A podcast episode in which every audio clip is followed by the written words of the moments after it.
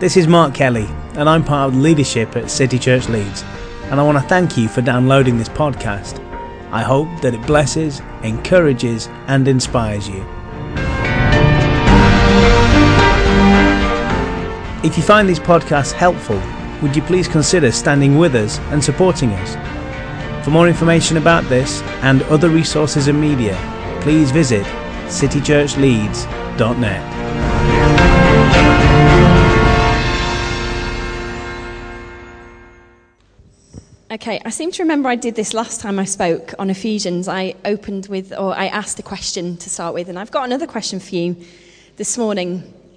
So I want you to really take this in and just ponder it for a moment. So the question is What if you woke up tomorrow with only the things you thanked God for today? Shall I say that again? What if you woke up tomorrow with only the things you thanked God for today? That's quite a challenging question, isn't it? certainly challenged me.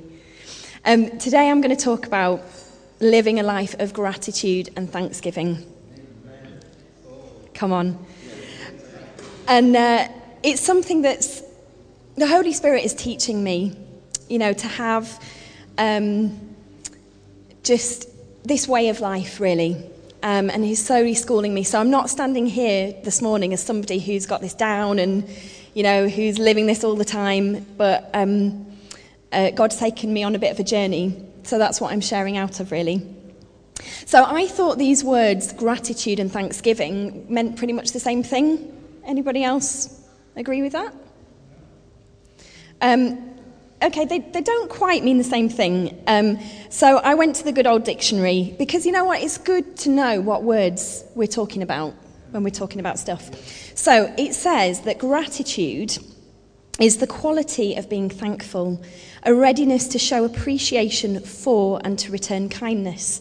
And thanksgiving means the expression of gratitude, especially to God. So I thought that was very interesting. So out of our gratitude comes our expression of that, which is our thanksgiving. So that kind of was where I started. And as children, kids, are you listening to this as well? Um, thank you, Nuff.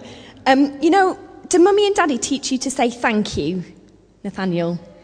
When, when do we say that you need to say thank you for things? Can you remember? Any other kids?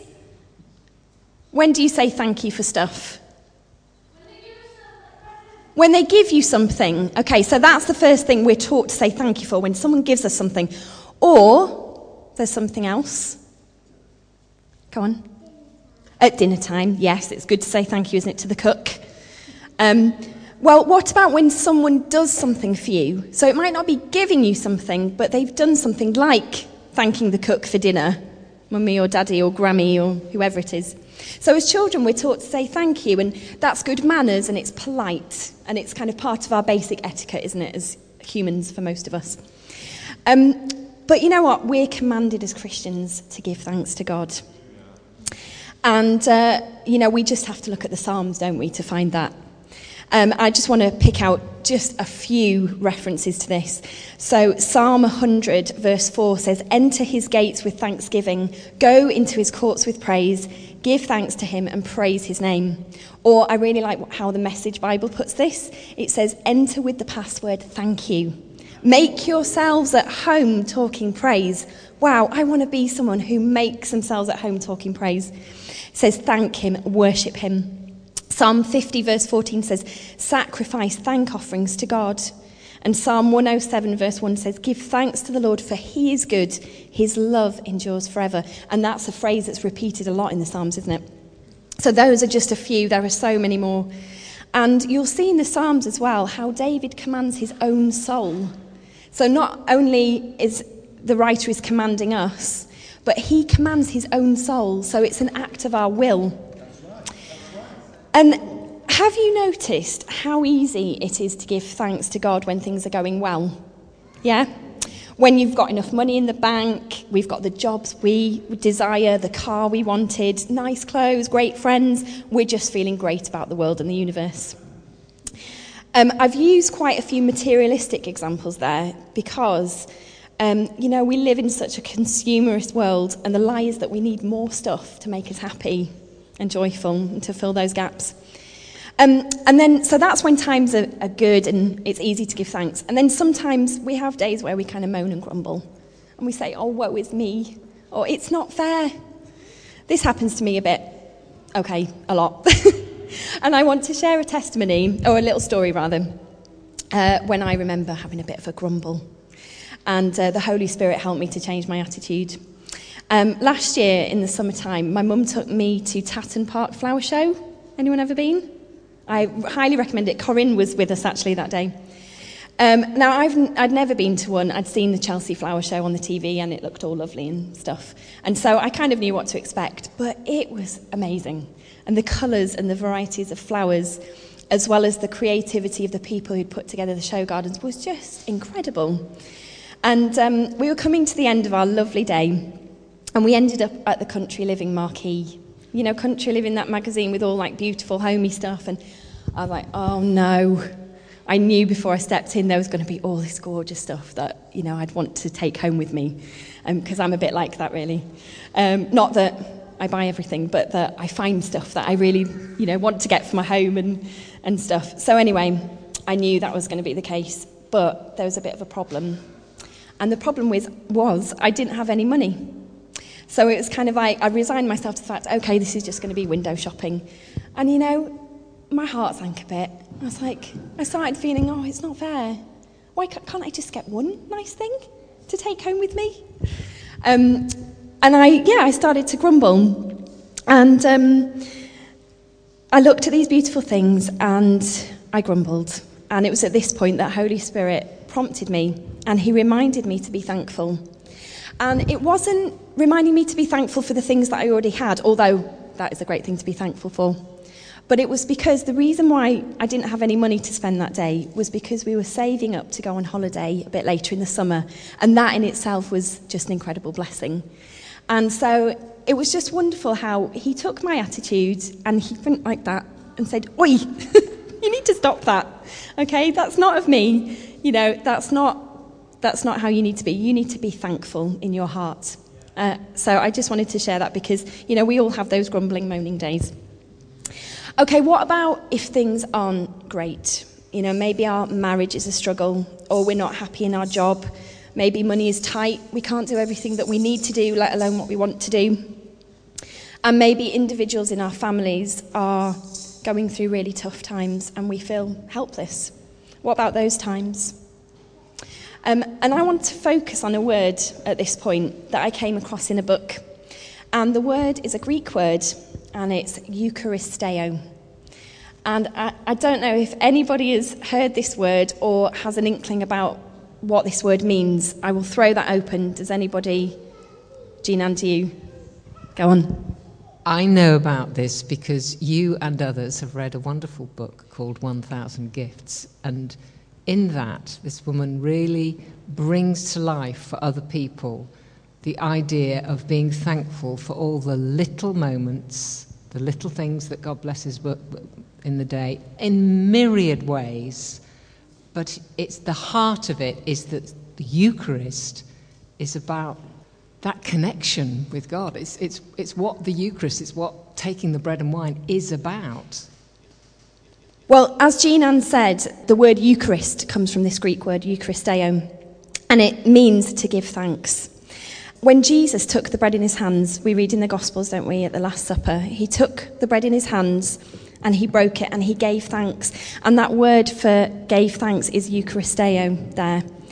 And so he was faced with the pain and the suffering of the cross. That's what the bread and the wine represented.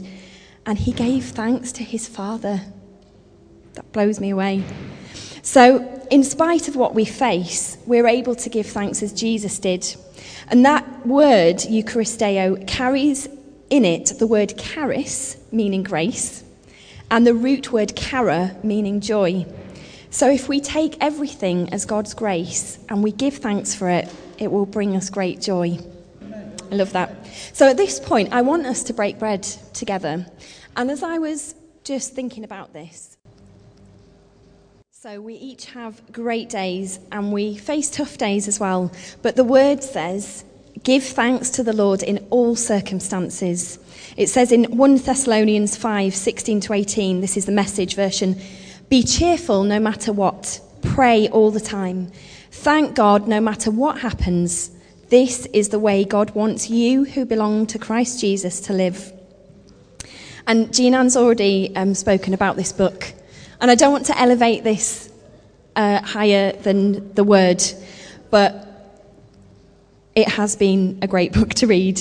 And in this book, um, it's written by Ann Voskamp, it says, she says, to learn how to be grateful and happy, whether hands full or hands empty, that is the secret we're spending a life on learning. I love that. So, how can we give thanks in all circumstances unless our heart attitude is right? And I like to call it, I think, Mel, you whispered this under your breath. I like to call it having the attitude of gratitude. It's a good one to remember. The Bible says that out of the overflow of our heart, uh, our mouth speaks. So if our heart's full of gratitude, the thanksgiving will come. And this attitude has to come from the fundamental belief that God is a good God who is always in a good mood and always wants to do us good. Shall I say that again? God is a good God who is always in a good mood and always wants to do us good. We don't understand everything that's going on around us, and sometimes it's the not understanding that's the thing that we actually, actually struggle with the most. But the word says, if God is for us, who can stand against us? Romans 8:31. And I really believe that our thanksgiving, our expression of gratitude to God, is a powerful weapon that we can wield against the enemy. Imagine how he feels when we are giving thanks to God in spite of the challenging circumstances we find ourselves in, when we could so easily give up and let our world come crashing down. In those times when we give thanks to Almighty God, you know, that we tread on the enemy's head, don't we? Um, Henry Ward Beecher said, Gratitude is the fairest blossom which springs from the soul. And have you ever met somebody who lives out the scripture, give thanks in all circumstances? Mel? Well, Kate Casey isn't here this morning, but I know her to be someone who lives out this way of life. Now, I don't see her 24 7, so I'm sure she has moments where she might grumble. But for the most part, she is someone who lives that out, and it's very evident. And it's a blessing and a provocation to be around someone like that. Our gratefulness flows into blessing those around us, and it's a sweet aroma to be around someone like that. I want to be someone who lives that way. And gratitude and thanksgiving are not for our benefit, although there are great benefits for us. But it is to honour the one who is due it God, the giver of life. When we cultivate an attitude of gratitude and a lifestyle of thanksgiving, we learn to live in a state of grace. And it's not about paying God back because we can never achieve that. It's about giving Him the glory and honour, uh, bringing honour to His name because of who He is and all that flows from His very nature. God doesn't want us to just survive in life on this earth, He wants us to thrive. He saved us so that we can experience life in all its fullness. Jesus said, A thief comes to steal and destroy, but I came to give life, life in all its fullness. That's John 10:10. 10, 10. So recognizing God's blessings and expressing our gratitude to God takes our eyes off ourselves and our circumstances and it fixes our eyes on Jesus and his presence. Gratitude is part of our relationship with him. And his desire is that we experience, experience him moment by moment. If we can learn to open our hearts, our eyes, and our ears to what he has given us, then we will see him and know him in the moments. Like I said, I've been greatly influenced in this area of gratitude, thanksgiving, and recognizing God's blessings by Ann Voskamp. Um, who wrote the book that I've quoted from. And she was challenged, there's a lot more to her story than this, but she was challenged to write a list of things that she loved by a friend. And so she sat down with her notebook, and what came actually was a list of gifts that she already had not what she wanted, not what she was seeking out, but she opened her heart and her eyes and she started writing the things that were just around her, those little things, like Jean said, the little moments in life. And this book has spoken to me, continues to speak to my heart, and has opened my eyes in this area of thanksgiving. It's not only about giving thanks for the big stuff, which is really important, but um, or for the provision or answers when we, you know, desperately cry out to God. But it's about being alert and receptive to how God has made our lives full right now, right in the moment. So I also began a list. And it takes discipline. I don't know if, Jean, you've done this having read the book, but it take, does take discipline, but it's such a joy to do. And you don't have to go searching very far t- uh, to find things to be thankful for. So, if it's okay, I was going to share with you my first 50 that I ever wrote. I started this on the 28th of January 2011. Um, just to show you that, you know, it's all stuff that's just around us. Is that okay? So I'm letting you into a little bit of my life here. so I am not going to number them, I'm just going to go through them. So, uh, sipping warm latte that soothes the soul, conversation with kindred spirit that stirs my spirit, sitting down to paint purple hyacinths with beautiful daughter, freedom to slow down, to read, to think, to write, walking on strong legs in fresh air, snuggles with second born son, sunshine on late January morning. Anticipation of birthday surprises, snowdrops pushing through winter soil, words from an old friend far away, family gathered on double bed for birthday surprises, continental breakfast to celebrate, singing to God with parents and toddlers, kind husband giving us a lift in the car, watching a movie with a good friend, a mum who not only babysits but tidies and irons while we're out. For grace when I am pushed to my human limits waking up to a pink, streaky sky and praising Creator God, for children that are happy and healthy, for a husband that loves me truly, the covenant, covenant of marriage and the security of till death do us part, that you never leave or forsake me, God, testimonies of your goodness, grace, and favour, beautiful winter sunshine through dark trees, littlest son crawling onto lap for long cuddles wonderful parents who are coming to look after grandchildren for two days while we are fed, watered, encouraged, blessed, and ministered to. News of Bowden baby number four, that's my friends in Coventry. Generous family, being reunited with my wonderful children. Nathaniel saying mummy and tapping my leg. For the opportunity to make a difference in this world.